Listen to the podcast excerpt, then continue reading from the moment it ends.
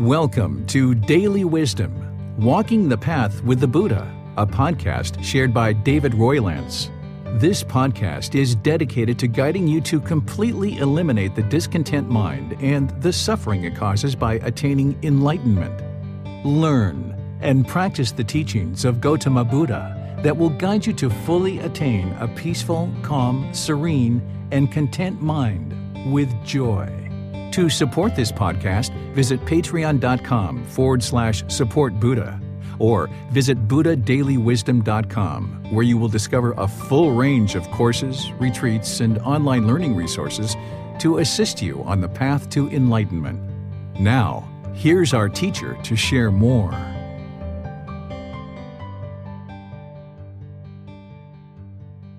Sawadee Kap. Hello and welcome to Daily Wisdom Walking the Path with the Buddha. Today is our group learning program where we come together to do meditation on Wednesdays. On Sundays, we do a talk in this book, Developing a Life Practice The Path That Leads to Enlightenment. And this week, we did a talk on chapter 12. This Sunday will be in chapter 13, which is titled Identifying Your Attachments, Cultivating Non Clinging, and Analysis of the Mind in that particular chapter, we're going to dive into how to identify your craving, desire, attachments and how to actually put together a plan to actually eliminate them, which is a really important skill or ability to have in addition to meditation the very next thing that's really important is to be able to identify your attachments and put together a plan of actually how to eliminate them. So, we're going to discuss that this Sunday as part of chapter 13. And if you'd like to read that chapter before or after, or before and after class, you can certainly do that. But today, on Wednesdays, we come together in order to support, encourage, and motivate each other in our meditation practice. One Wednesday we do breathing mindfulness meditation. The next Wednesday we do loving kindness meditation. And we rotate these on an ongoing basis.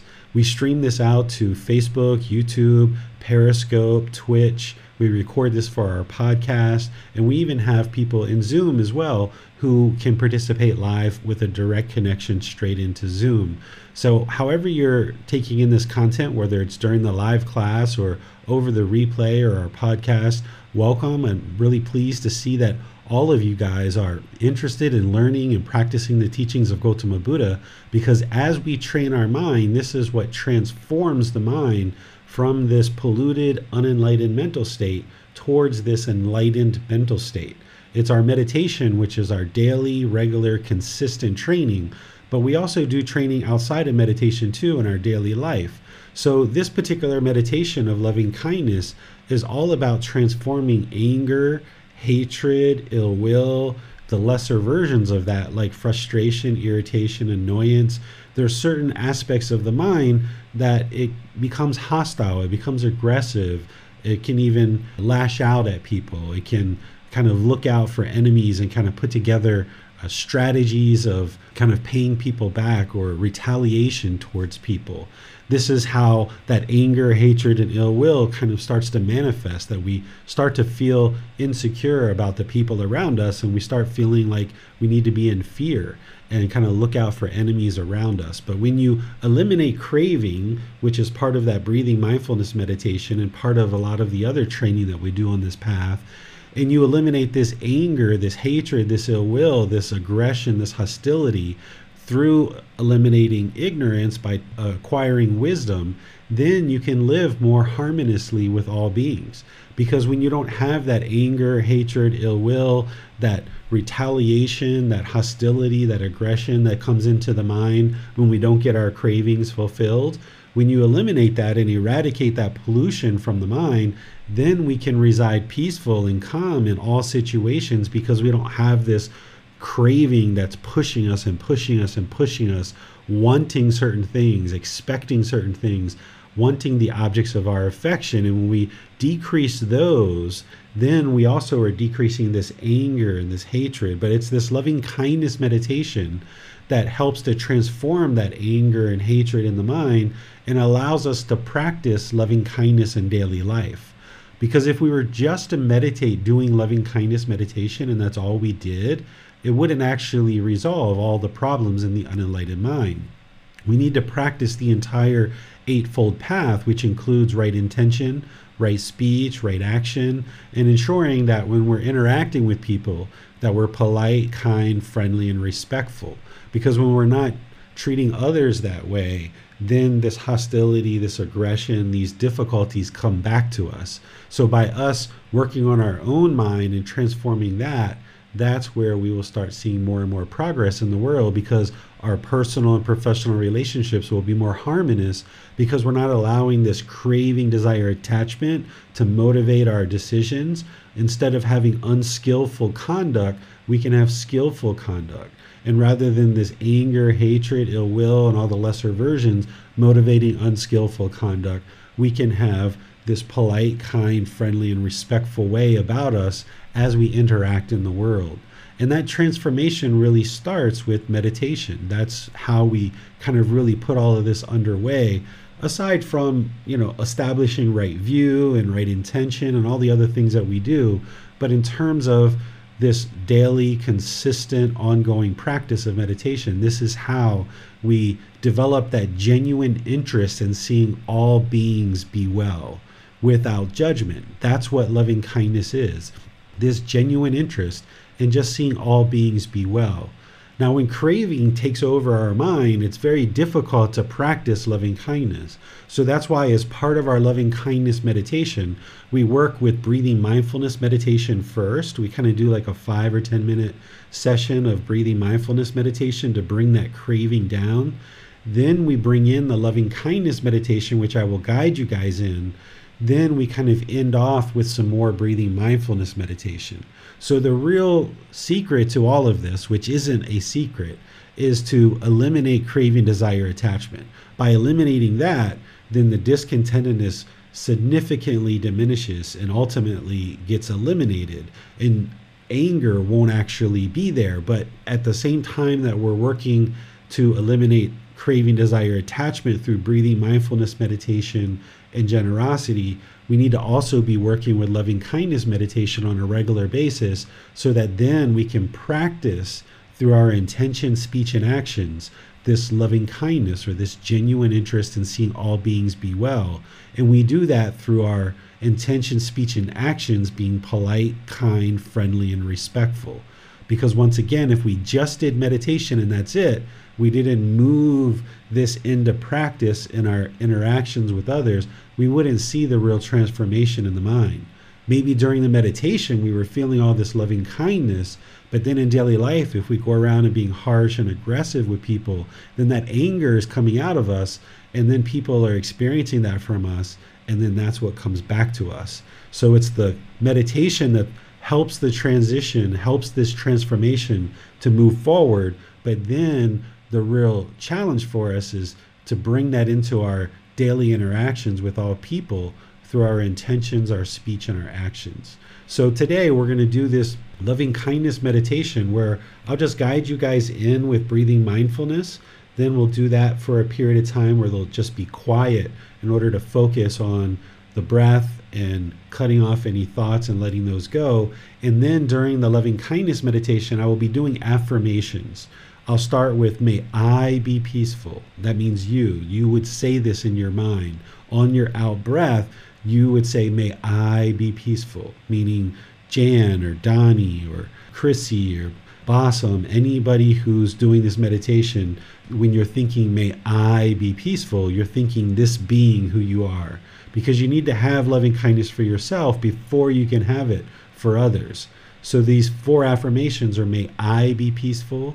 May I be safe, may I be well, and may I be free of all discontentedness in the suffering it causes.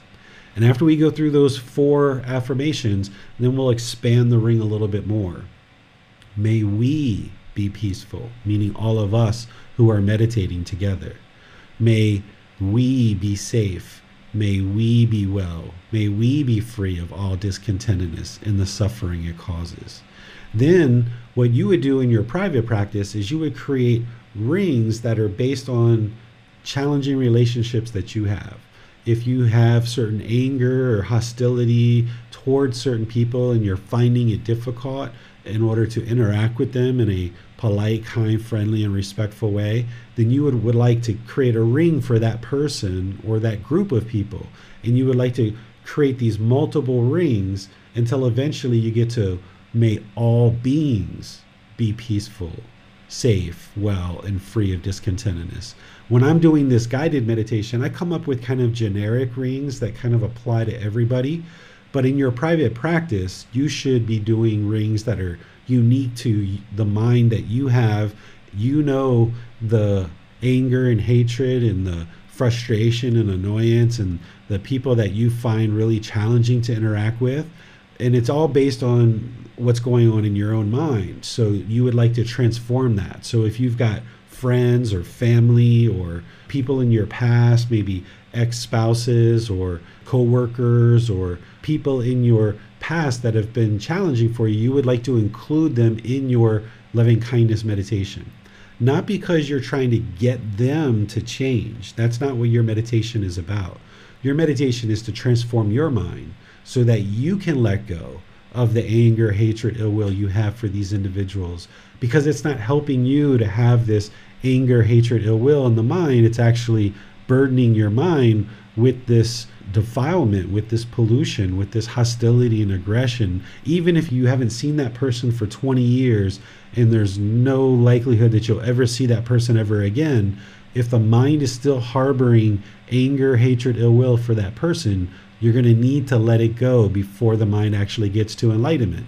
It can't get to enlightenment as long as it's even got one speck of anger, hatred, or ill will in there. So you would like to create these rings based on your specific life and your experiences so that you have a dedicated, purposeful training session where you're actively training the mind to eliminate this unwholesome quality of anger, hatred, and ill will and you're working to arise this wholesome quality of loving kindness or this genuine interest in seeing all beings be well. So let me pause and see if you guys have any questions before we do meditation together. We'll have a question period at the end of class as well after we're done with meditation. But just in case you've never done loving kindness meditation with us, or if you've been doing this with us for a while and you have some questions to kind of help you along, I'd like to open up before and after meditation to any questions. The way that you ask those is put those into Facebook, YouTube, or Zoom. Our moderator Bassam will see those and be sure your questions get asked. Or you can electronically raise your hand and ask any questions directly that you like. Hello, teacher. We have a question from Arbas in Zoom. She says, should there be a ring for each person? Yes, you can do this for each individual person. And it should be primarily people that you already have anger, hatred, and ill will for.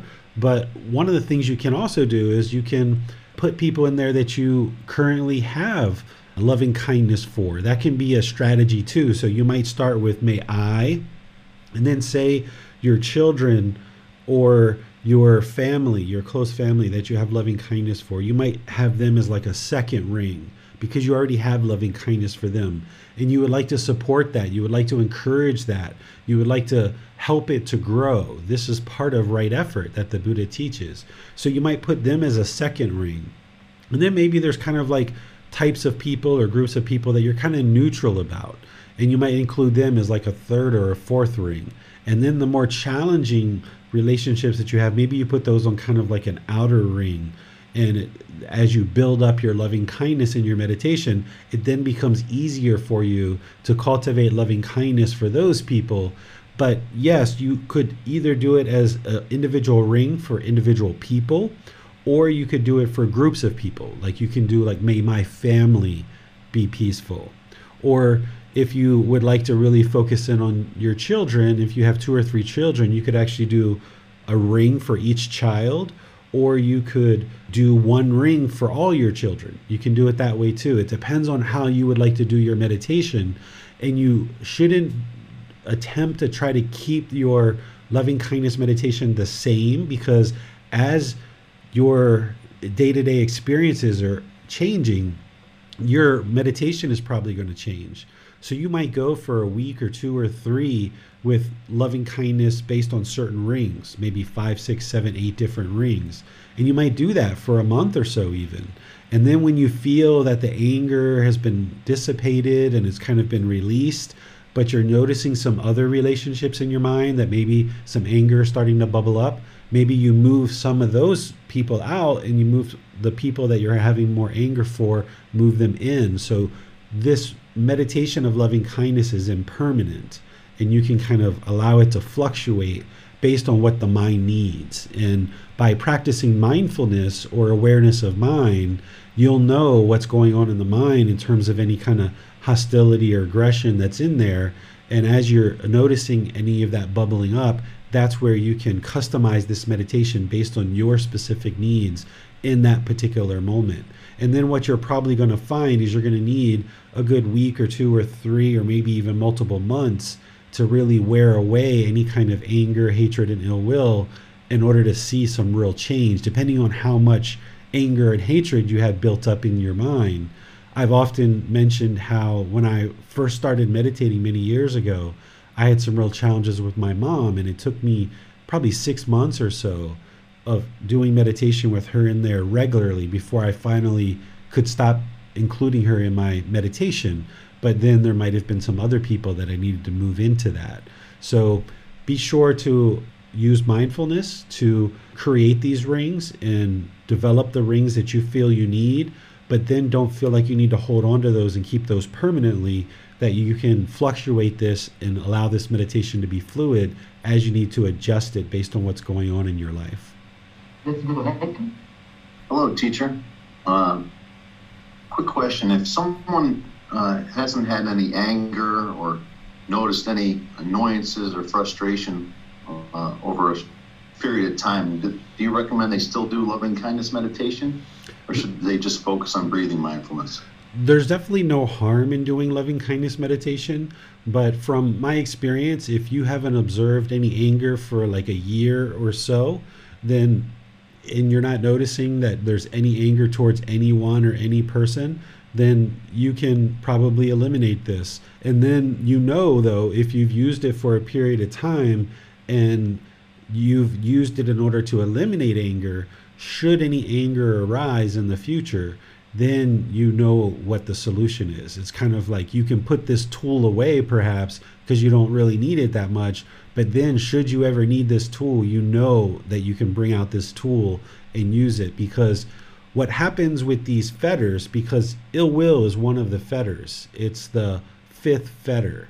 And the fetters are what keeps the mind in the unenlightened state. It's like a ball and chain. So not only does anger, hatred, and ill will need to be eliminated from the mind because it's causing all this unskillful behavior, but it shows up at multiple parts of the Buddhist teachings as part of the three poisons, the three unwholesome roots, the three fires, the ten fetters, his meditation practice. It shows up as right intention, right speech. It shows up in a lot of different places.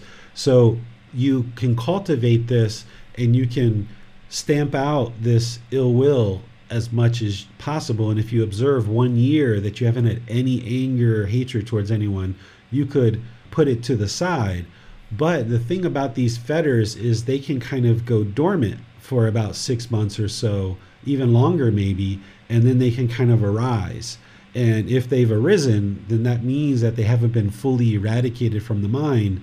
So be honest with the mind, be objective with the mind, and wherever you notice that there's any kind of even slight annoyance, be sure you bring this in in order to completely eradicate the ill will from the mind. The Buddha used the term, he said, obliterate it at the stump so that it is no longer subject to future arising right? So if you have this wild bush and it's growing, you would like to cut it back and cut it back and cut it back and cut it back all the way down to the stump. But then you would also like to uproot this anger, hatred, and ill will, get rid of the roots so that this tree or this bush of anger never actually arises in the future, that it's no longer subject to future arising. And that's the words that the Buddha uses. So you're saying if uh, if you don't notice any even the simple versions of like frustration or annoyance for about six months, um, and then you notice, hey, you got a little annoyed at, at something, uh, then you can just bring it back, and that's okay. Yeah, that's okay. I mean, I wouldn't be in a rush to stop doing loving kindness meditation. I, I would not suggest that to anybody. You know, there's no harm in doing loving kindness meditation, and there shouldn't be a rush to get rid of it because you would like to support it, you would like to encourage it. The Buddha talks about loving kindness should be permeating in the mind. The mind should be filled with loving kindness. And he talks about it to the point, he says, if two people should essentially grab you, lay you out, and take a saw and saw you limb to limb, basically saw off every single limb of your body he says if during that experience, if any anger arises, then you're not actually practicing his teachings closely. So you should get to the point where loving kindness is permeating and filling your mind so much that if somebody were to yank you off the street and saw you limb to limb, that no anger would arise during that situation. It doesn't mean you allow that to happen, right? That's not what the Buddha's suggesting, but you understand the analogy that even the most harmful, most horrible thing that somebody could do to you, the Buddhist saying, be sure you have loving kindness permeating in the mind so deeply and soaked in so well that even the most horrible thing somebody could ever do to you, be sure that there's an enormous amount of loving kindness that is there in the mind. I recall that chapter, teacher. I'm not sure which book it came from, but uh, I, I, do recall it. Thank you for the reminder. Um, just one follow up question. How does someone know if loving kindness is permeating through their mind? Is it just by going by the definitions of loving kindness and compassion? Loving kindness, genuine interest in seeing all beings be well, and compassion, concern for their misfortune? Is, is that permeating, or do you actually like feel like love going through the mind? Or how would you describe it, sir? Yeah, one of the ways that I think about it is take somebody who's like really close to you because this analogy of someone sawing your body, you know that that's never going to probably happen to you. Hopefully, right? That'll never happen. But take something like someone who's really close to you, like your son Jackson or Christina, and think about if somebody, sorry for the imagery, but think of somebody murdered them, right? and somebody did the most horrible, despicable things to your son or your girlfriend, Christina, how would you feel about that person having done that?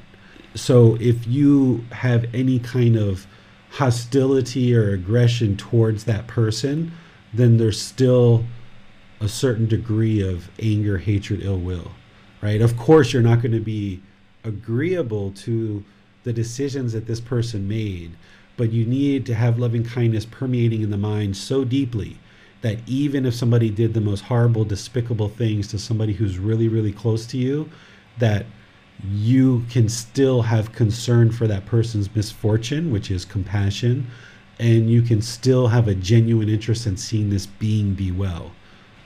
Thank you, teacher. You're welcome. This is a great test that you can use for the mind. Well, as for the affirmations of love and kindness meditation, are they meant to be practiced during loving kindness meditation sessions or one can practice them outside of these sessions? They should be practiced in loving kindness meditation on a consistent, ongoing basis, which will gradually wear away even the strongest, most difficult anger, hatred, and ill will. It just takes a lot of time for people that you're harboring a lot of anger, hatred, ill will for. Then as you're used to doing that on a regular, ongoing basis, in your daily life, you can use those affirmations in daily life to really help you in certain situations. I remember having done this meditation for a number of months. And when I was living in America and I would be driving down the road and somebody would cut me off, maybe in the past, before I did this meditation, I would be honking the horn, I would be yelling, maybe giving them a certain gesture with a hand and a certain finger where after doing this meditation and having it work on the mind when somebody cut me off i would just be like all right brother may you be well be well may you be peaceful you know and i would just kind of say it almost out loud and definitely in the mind itself. So when you're cultivating it in meditation on a consistent ongoing basis it's kind of like filling up the gas tank. And then when you go out in daily life, you would like your gas tank to stay full and you would like to practice. And you can use these affirmations in those situations. Even when somebody writes you and says, Oh my goodness, you know, my husband is so sick or my kids are so sick, can you pray for me? And if you know that God doesn't do that, God doesn't answer prayers in order to heal people, that's not what his function is, then you know that this person is challenged and they're reaching out to you and they're in a moment of need rather than lying and saying, okay, I'll pray for you when you maybe know that that's not how they're going to get help. What they need to do in order to get help is to make wise decisions with medical professionals. That's how this person who's in a medical dilemma is going to get help is through wise decisions with medical professionals. So you can not only in situations where someone cuts you off in traffic say, May you be well, you can even use it in your chats and in your emails and in your conversations with people. Uh, you can say, you know, I have, I just have a genuine interest in seeing you be well. May you be peaceful, or may you be well. It's kind of like sending fond thoughts in the direction of others, and it can kind of comfort them, and it also keeps you with loving kindness and keeps you not attaching to the situation and kind of commiserating with them, but instead you can stay on solid ground and kind of reach out a hand and then just share, you know, may you be well, may you be peaceful. I have nothing but an interest in seeing your family be well. May you all be well, or whatever words you decide to use. That's the beauty of the Buddhist teachings is that you don't have to ever use the B word. You don't ever have to use Buddhism when you interact with people. You can talk about these teachings without anybody ever even knowing you're you're talking about Buddhism because he taught these teachings in such a way that they're just good wholesome teachings. So like with Bailan today, even his mom and I were talking at the table for lunch and I asked his mom a question and he cut in and tried to answer the question for his mom. And I said, Bailan, this isn't the right time for you to speak. I said, you have to be aware that when someone's asking someone else a question, that question is for them, it's not for you. So be sure you understand when the right time to speak is. So I didn't have to say, you know, well, the Buddha taught these five factors of well spoken speech and all of these other things. I was just able to use the same language that speaking at the right time. And I know that's one of the factors. He knows it's one of the factors, but he just wasn't practicing it. He was too kind of excited a little bit to jump in because he felt like he knew the answer and he wanted to answer the question. And uh, rather than use the B word, the Buddhism word, where people sometimes elicit this idea of religion and doctrine and rules, or which I don't think the Buddhist teachings are any of those things. But one of the ways to incorporate some of this language from your meditations and from other parts of the teachings is just use the same language that the Buddha used. He spoke in such a way that it's not rules, it's not commandments, it's good, wholesome teachings that can be shared with anybody at any time in terms of helping them if they're open to your help. Like with my son, of course, he's open to my help. But if that was maybe a stranger on the street, I probably wouldn't have said the same thing. I wouldn't have responded in the same way, I would have probably handled it differently. Well, is it just affirmations or there are some feelings that one needs to generate in the mind? Yeah, you, you, you should really put the feeling, or not really feeling, but the mental state. What you're trying to accomplish is you're trying to cultivate this mental state of loving kindness. So if you understand that there's loving kindness is this genuine interest. I mean, genuine, like real, permeating mental state of having all beings be well. Like you're not interested in seeing any being be harmed whatsoever. Of course, that can't happen with the snap of a finger. If your mind is got anger, hatred, ill will, and it's going to come out.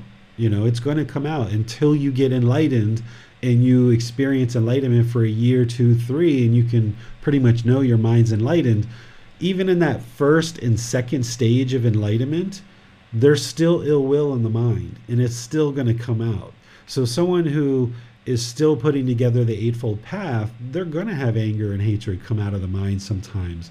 This is part of like if you were to turn on a water hose, it would kind of sputter and sputter and sputter. And then eventually, boom, it would be solid water. That's what happens when you start practicing these teachings is you kind of get these little spurts of times where you are practicing these teachings and you're able to practice them really well and then there's times where you can't and, and your mind just doesn't function on the same level as you would like it to and it kind of sputters so what you would like to do during the meditation and during daily life is you would like to cultivate this mental state where you have this genuine interest in just seeing all beings be well you can't imagine even one hair on an ant's head getting harmed and you just have this genuine interest in seeing all beings be well. But at the same time, you're not holding on to it so tightly that you're afraid to walk down the street out of fear that you're going to step on an ant.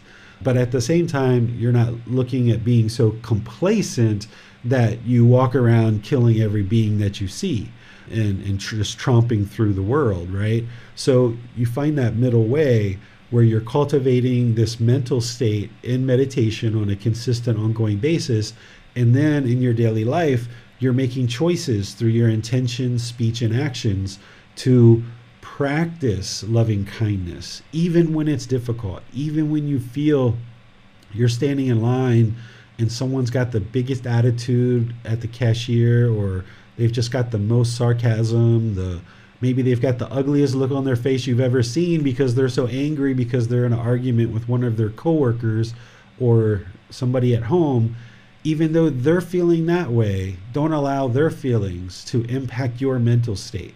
You still smile. You still say, "Hello, how are you? Nice to see you today," or whatever you however you end up practicing. But you're not interested in allowing these outside experiences to affect your inner mind.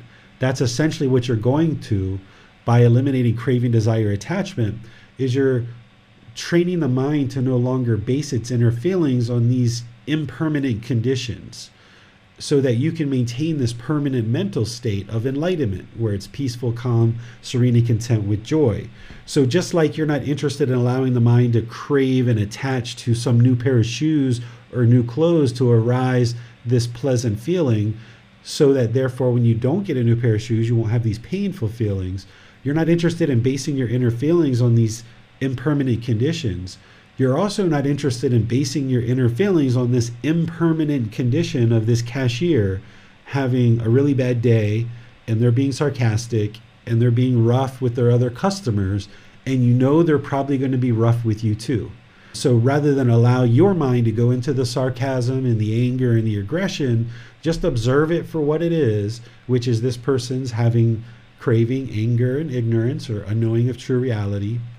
They're having a bad day but don't allow that impermanent condition to affect your mind. You maintain your loving kindness. And this is what the Buddha was talking about about if somebody was sawing you limb to limb. Imagine the level of hate somebody would have to have in order to saw another human being limb to limb. Well, in that situation, don't allow this impermanent situation to arise hate in the mind so that you can maintain your genuine interest in seeing all beings be well.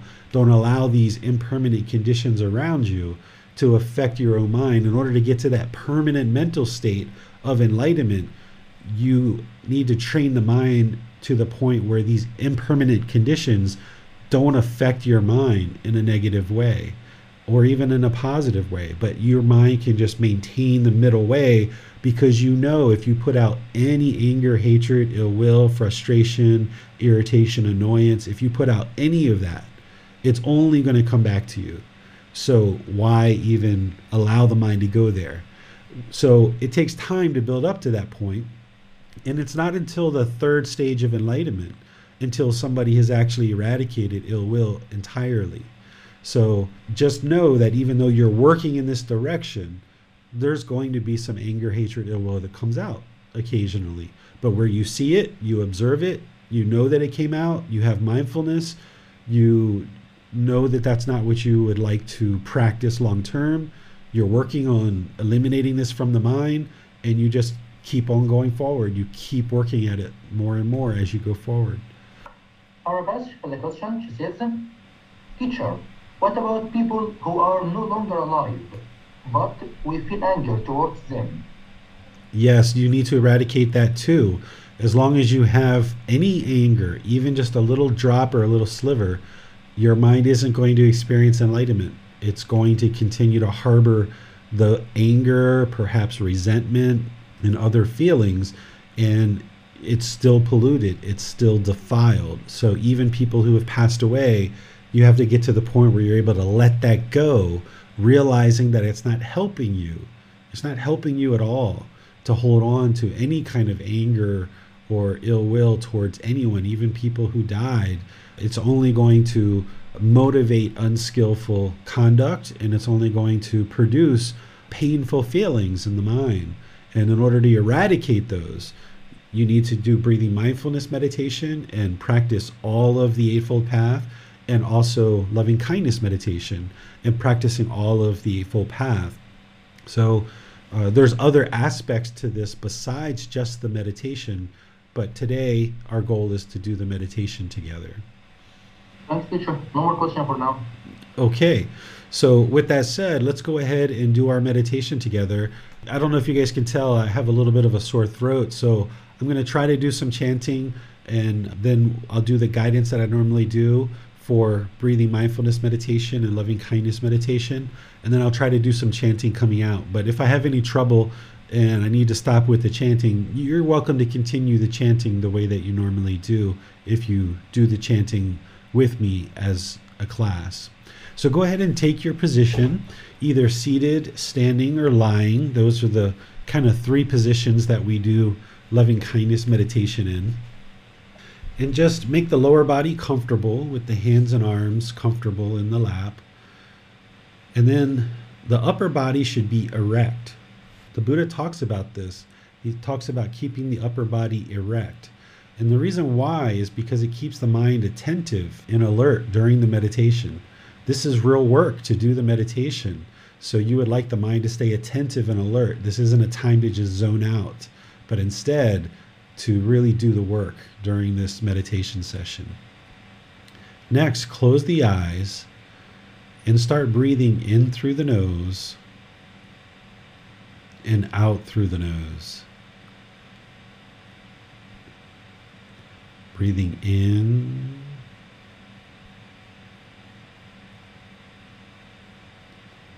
And out.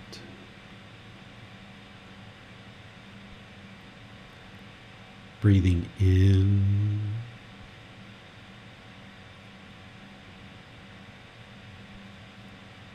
And out. Your breath isn't going to necessarily sync up with the guidance that I'm giving. This is just a reminder for you to breathe in through the nose.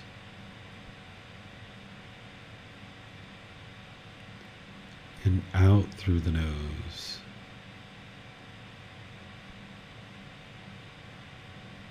Take a nice full breath, experiencing the full inhale. Breathing in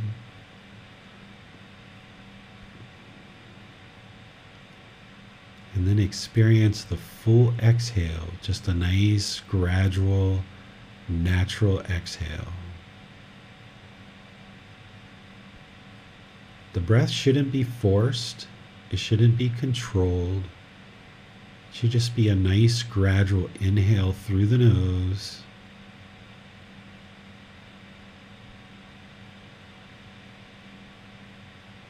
And an exhale through the nose.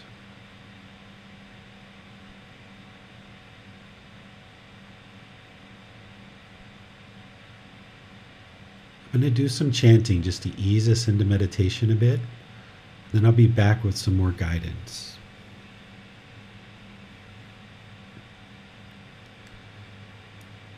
หาระหังสัมมาสัมพุทโธมาเกวาพุตังมาเกวันหังอภิวาเตมิสวักโตมหากวตาตัมโม दामां नमसामि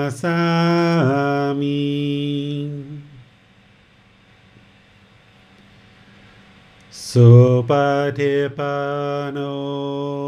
भगवतो सावकसङ्घो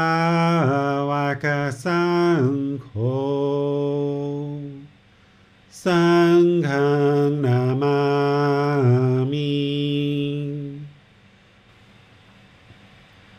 going to stop with the chanting there, but you can continue. Just give some space here for the remaining of the chants before I continue with the guidance.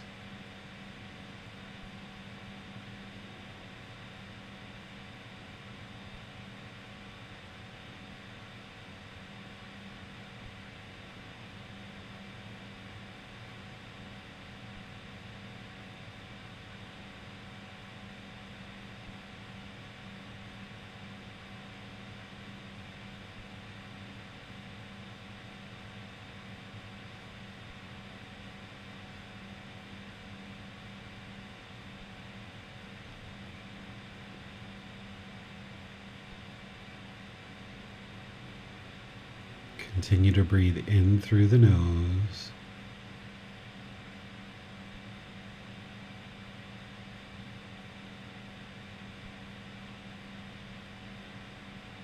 And out through the nose.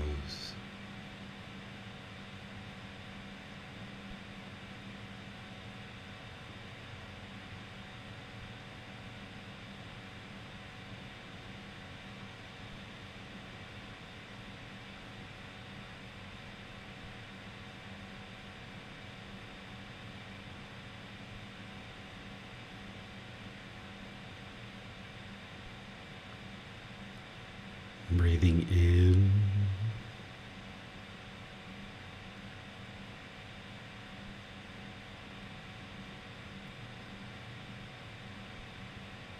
In, out.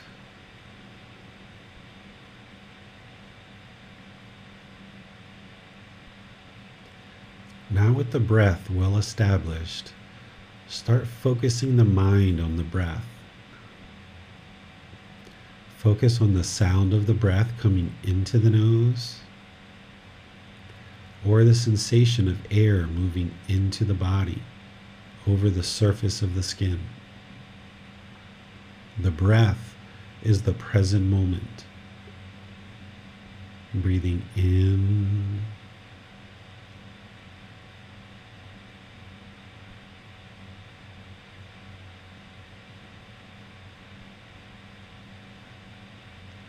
and out.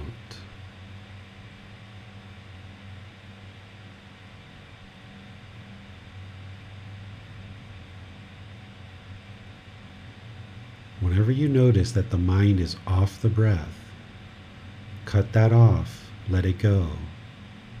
Come back to the breath, the present moment. Breathing in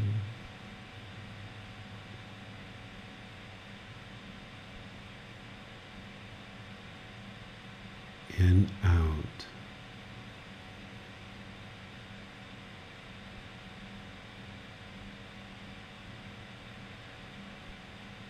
The goal here is not to eliminate the thoughts.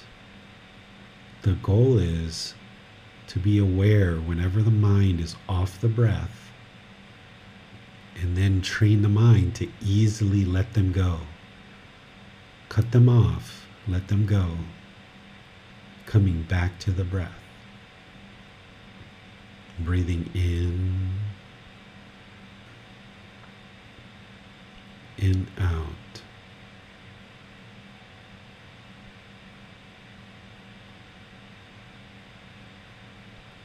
You have nowhere to go. There's nothing to do. No one needs you right now. Just focus on the breath. Breathing in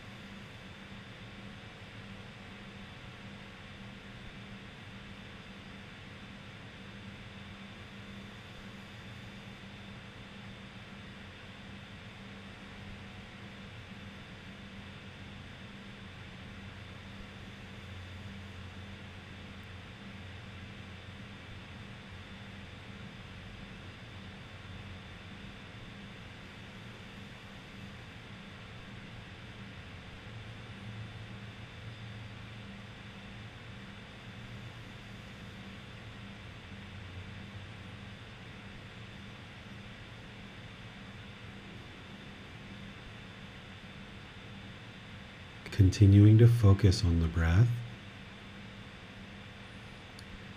Breathing in through the nose.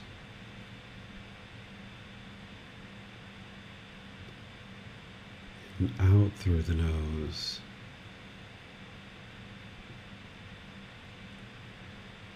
On the out breath, wherever that is for you, repeat this affirmation in the mind. May I be peaceful.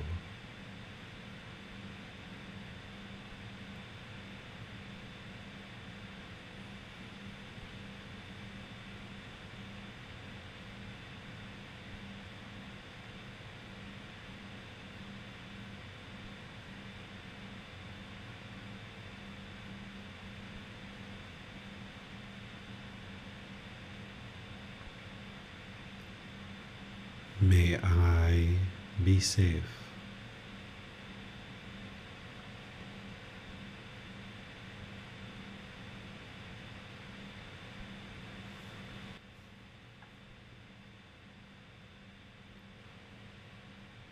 May I be well.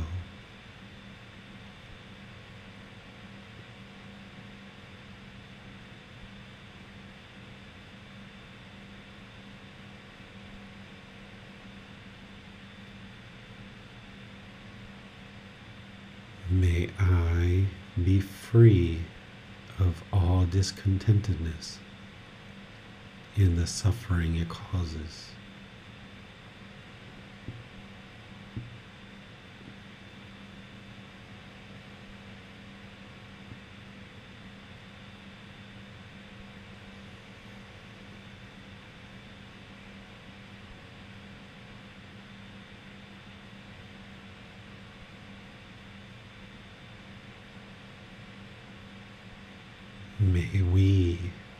Peaceful.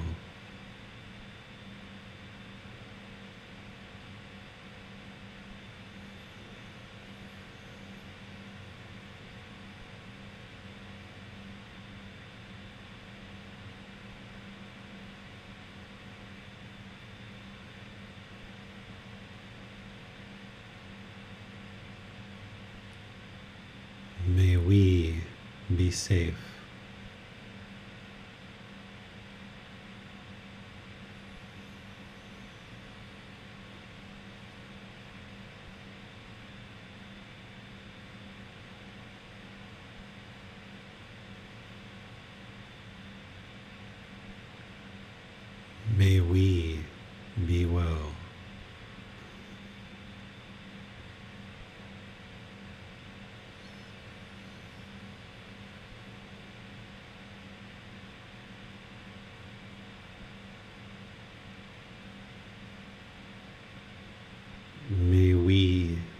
Free of all discontentedness in the suffering it causes.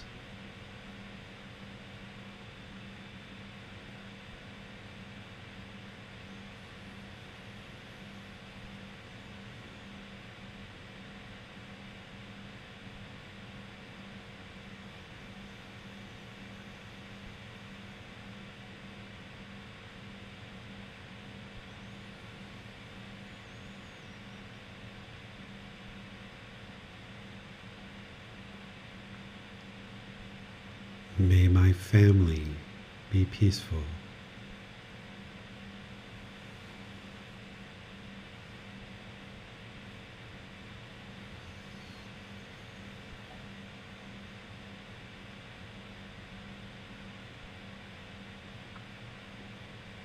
May they be safe.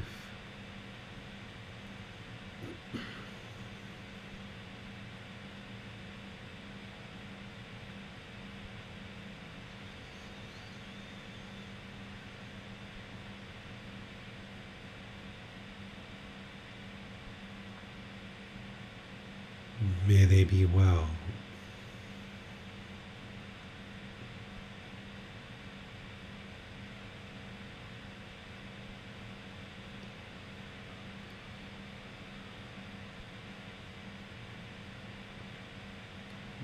May they be free of all discontentedness and the suffering it causes.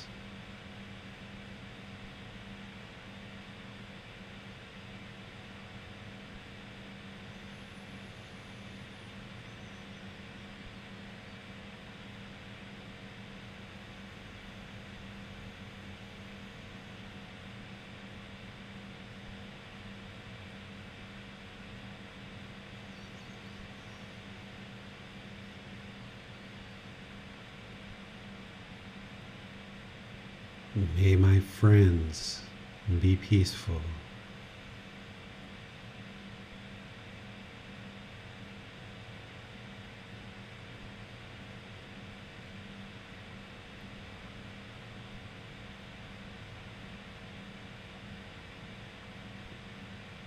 May they be safe.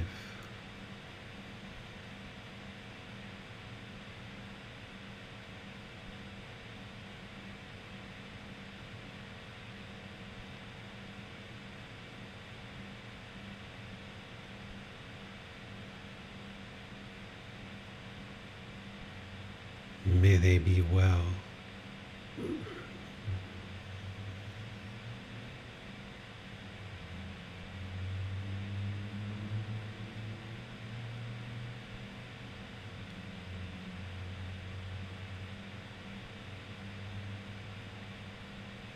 May they be free of all discontentedness and the suffering it causes.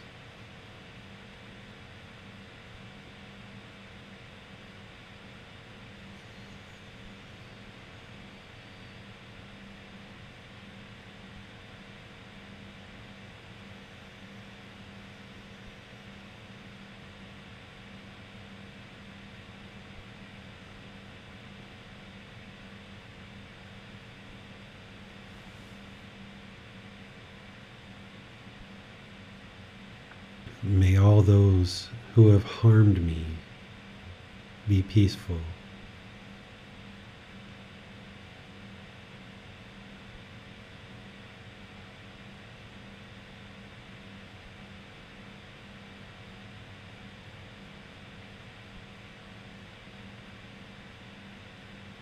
May they be safe.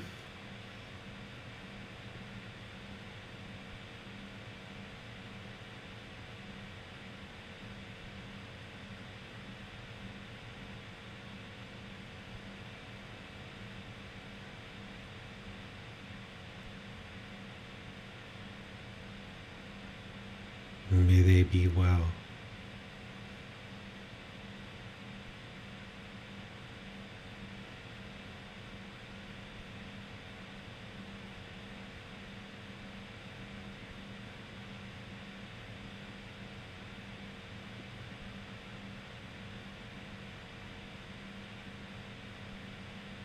May they be free of all discontentedness and the suffering it causes.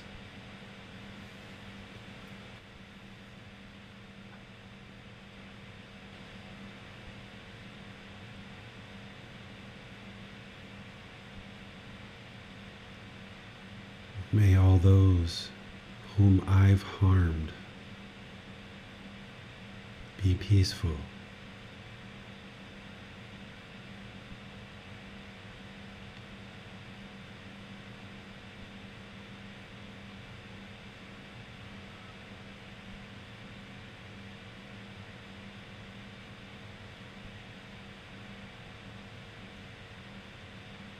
May they safe.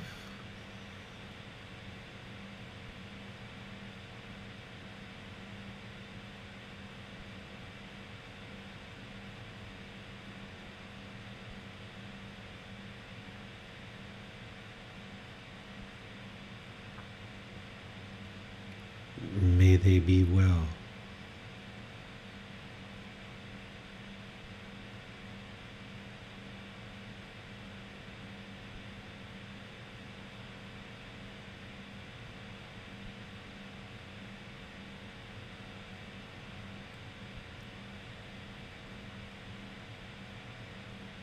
May they be free of all discontentedness and the suffering it causes.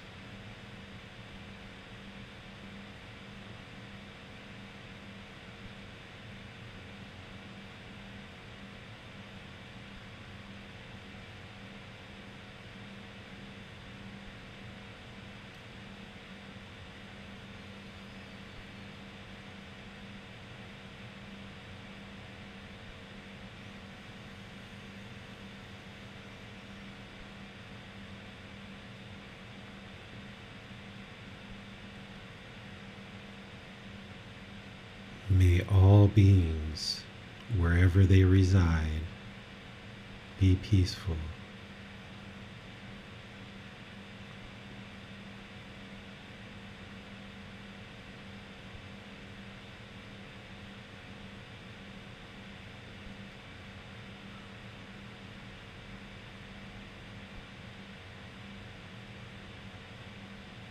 May they be safe.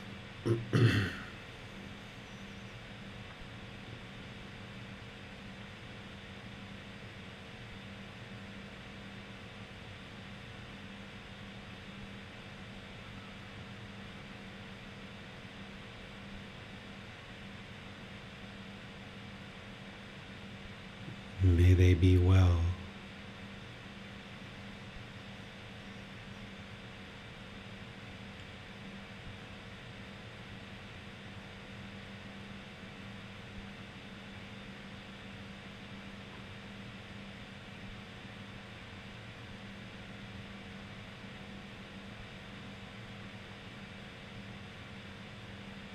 May they be free of all discontentedness and the suffering it causes.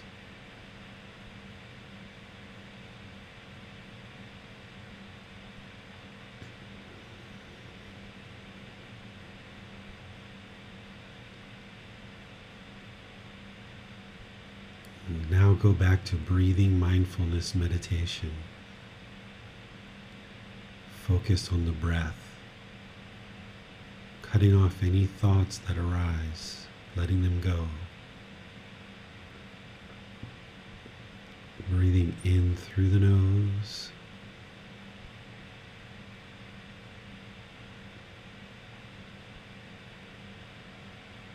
And out through the nose.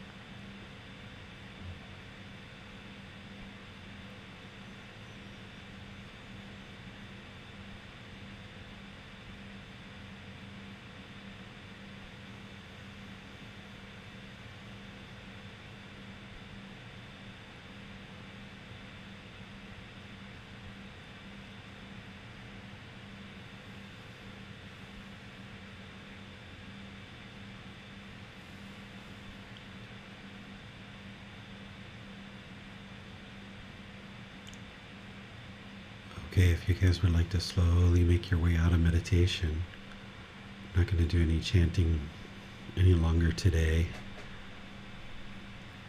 Apologize for being a bit sick, coughing during the meditation. Just some impermanence of the physical body.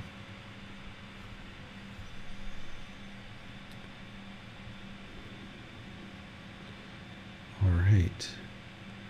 If there's any questions that you guys have about loving kindness meditation, breathing mindfulness meditation, or really anything along this path, you're welcome to ask those questions now. You can put those into Facebook, YouTube, or Zoom. Our moderators will see that and be sure your question gets asked during the class. Or if you're in Zoom, you can electronically raise your hand and ask any questions that you like. Well, so uh, talking about impermanence, sometimes the mind is not, sometimes there are many thoughts in the mind. So it's not easy to focus on breath. In such cases, is it okay to repeat inhale, exhale, inhale, exhale during the meditation session? Yeah, that's fine. If you need a little bit more encouragement in your own practice, and if that helps you, go ahead and use it. You're not interested in the mind getting attached to having that all the time, but in those situations where you really need it, whether it's inhale, exhale, whether it's let go, let go, let go, things like this can be really helpful to the mind. But just don't get in the habit of using those regularly and on an ongoing, consistent basis. You would like to get to the point where you can go longer and longer periods of time just the body, the mind, and the breath. Just focus on the breath and only the breath. But there are going to be some situations where something might come up in meditation and it's quite challenging, or you might be going through a difficult time in your life. If people who are close to you are sick or ill or having some difficulties, or if uh, you've been involved in a few conversations that have not gone very well and have been kind of rough and difficult, or you've had a difficult few days, your meditation practice is going to be shaken up because your your mind is shaken up. Your craving, desire, attachments are being triggered. The mind is craving permanence for your loved ones to be healthy, or you're craving permanence for your own conduct to be a certain way, or you're craving for certain things in the world to be a certain way. If your mind is shaken up outside of meditation, in your meditation, it's probably going to be shaken up as well. But use this as extra encouragement to kind of double down on your meditation and really soak into it.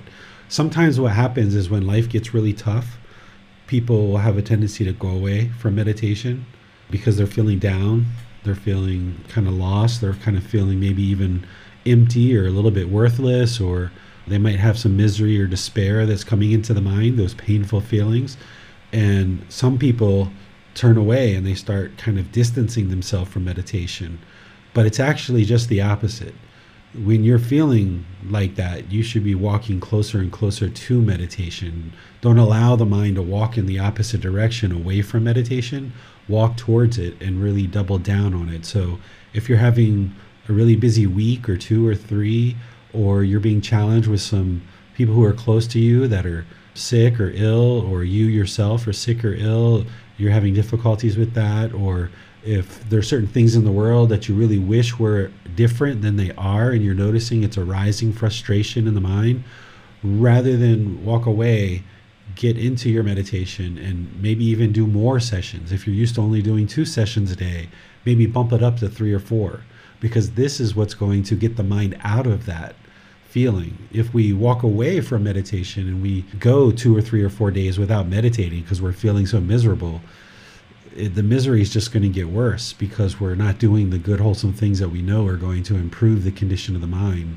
So, in those situations where you feel a bit lost and you feel scared or frightened or agitated or irritated, those are the times to, to move towards the meditation.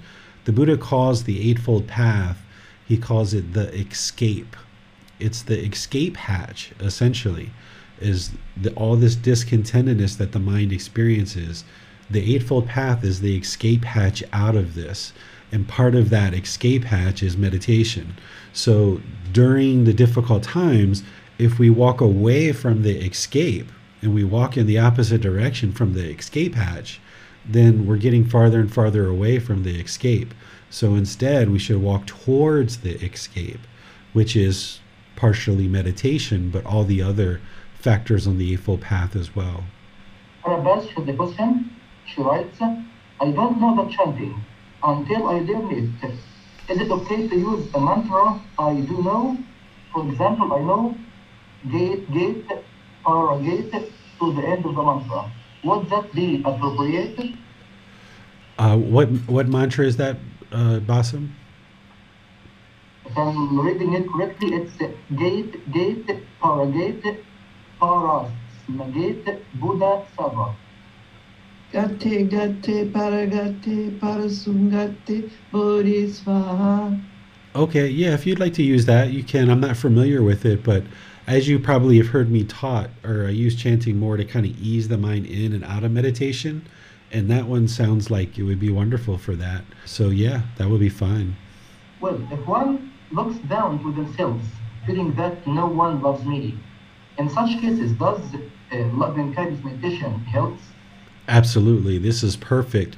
So, if you're feeling kind of lost or empty or worthless, or there's that negative self talk in the mind, there's a lack of self confidence and things like this, loving kindness meditation is perfect to build up that loving kindness towards yourself. And what you might end up doing, if you're noticing that, is have sessions where it's just, may I be peaceful, may I be safe, may I be well, may I be free of all discontentedness. And then again, may I be peaceful, may I be safe. Go through those four affirmations for I multiple times. It doesn't have to be just one set of rings for I, you can do multiple sets. And then maybe you do that three, four, five, six, eight rings, just I, I, I, I, I, and then all beings, right? And do that for a week or two or three or four or five, however long you need to cultivate and develop loving kindness in the mind for this being who you are right now. And then when you're observing that there's more self confidence, there's more motivation, there's more self love, so to speak, not conceited love, but more uh, self love, this genuine interest in seeing all beings be well, including this being, when you notice that the, it's starting to permeate in the mind more and more, then you can modify your loving kindness meditation and maybe just do one, two, or three rings for yourself, and then bring in some rings of some other people or other groups of people. So, this is how this meditation remains fluid throughout your practice. It, it'll always be kind of fluid based on what it is that you need. And it's not such that you can do just one session and magically you're going to have loving kindness for yourself. That's not the way this works. It's kind of like slowly wearing away even the most difficult and stubborn anger, hatred, and ill will, but it does that slowly and gradually over time. So that's why you'll need to commit to this multiple sessions. And that's why if you aren't having loving kindness for yourself, it took probably many months and many years for you to get to that point. So you're going to need many weeks and maybe many months to get to the point where you have loving kindness for this being that you are now currently. So don't expect quick changes, but also don't be complacent with it either. So stay consistent and dedicated to it and just know that it takes a while to kind of slowly transform the mind. Well, it seems that your loving kindness teacher is coming back to you. Amina is sending you uh, wishes and she is uh, uh, providing advice for you saying, David, if you would like to try a tip, a bit of squeezed lemon juice and honey mixed together. you may that may help soothe your throat. We appreciate your dedication to the continued development of our meditation practice. May we all be well. Uh, thank you, Amina. I appreciate your your warm thoughts. Uh, yeah, I usually just let these kind of things take their course. So thank you for your your kind thoughts, and uh, I'm sure all of this is just impermanent, right? It's just going to be a matter of time before be right back to where I usually am. But yeah, a little bit sore throat. I took a COVID test this morning, so uh, we have those here at the house. So I know it's not COVID. And my son had this about three days, two or three days before me. So as you know, Amina, having a child in your home you're going to be sick. It's, it's going to happen. So, as long as we're in this human condition, we're going to experience sickness, aging, and death. We can't escape those three things other than to eliminate the discontentedness, eliminate the pollution of mind, never experiencing birth again, we will escape sickness, aging, and death. But as long as we're in this human form, uh, we will experience sickness, aging, and death. But by doing our work in this life, then we won't experience a future life so that we'll never need to experience this sickness, aging, death, the despair, the displeasure, the uncomfortableness that we've experienced in our life. Sure, we've experienced lots of pleasures, but we also have had lots of grief and misery at different times in our life too. So the escape from all of that is what you guys are working on. So admiration to you guys for continuing to learn and be dedicated to, to growing your practice. Well, uh, this uh, loving kindness may be the best thing we end with uh, our uh, class No more questions today. Okay. Well, thank you all for joining today's class. I really appreciate, like I said, your dedication, your determination, your diligence. It's a very wonderful thing to be able to gradually build up your practice like this and to do this amongst uh, all of us that are coming together more and more on a regular, consistent basis.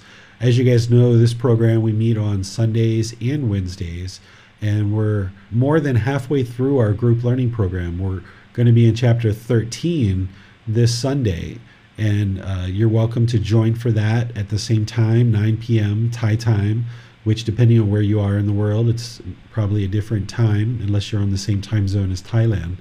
But you can join that class and you can learn and develop your practice be sure you download this book if you don't have a copy of it yet. Download it or take it to go get it printed or order a copy on Amazon. That'll help you to learn in the program. And once we get to the end of the program in another 12 or 14 weeks, we'll be restarting it all over again. So if you're joining us kind of now, or if you've joined us in the last few weeks, everything's going to be starting all over again. So there's people in this program that have taken it three, four times. So you can really continue to learn and grow in this program. And then we have another program as well, which meets on Saturdays. So between these two programs, you'll be able to build up your practice over the course of many years, and you'll see the diminishing of this discontentedness. And that's how you'll know that the mind is learning the truth. And that's how you know the practices that you're implementing are working. Because things that once created anger and maybe some strong emotions and strong feelings in the mind, as you learn and practice, they just diminish and gradually diminish and gradually diminish until eventually they're eliminated from the mind 100%. It just takes time, effort, and dedication to really work towards that. But the beauty in the Buddhist teachings is there's no belief that you can see the truth for yourself as the condition of the mind is gradually improving. I have no doubt that the teachings that I'm sharing with you are going to work to do that. But each of us have to do our own work in order to have that happen and gradually see the improvement to the condition of our mind. So, thank you all for joining. I appreciate all your support, all your dedication. I'll see you guys on either this Sunday or perhaps next Wednesday, maybe both of those times. Have a lovely rest of your day. Sawadee Thank you for listening to this podcast. To provide support for this podcast, visit patreon.com forward slash support Buddha. To access more teachings, visit buddhadailywisdom.com. There, you will discover a full range of courses, retreats, and online resources to assist you on the path to enlightenment. Remember to establish a daily, consistent meditation practice, along with learning and practicing these teachings. A well developed meditation practice is the foundation in which to train the mind to attain enlightenment.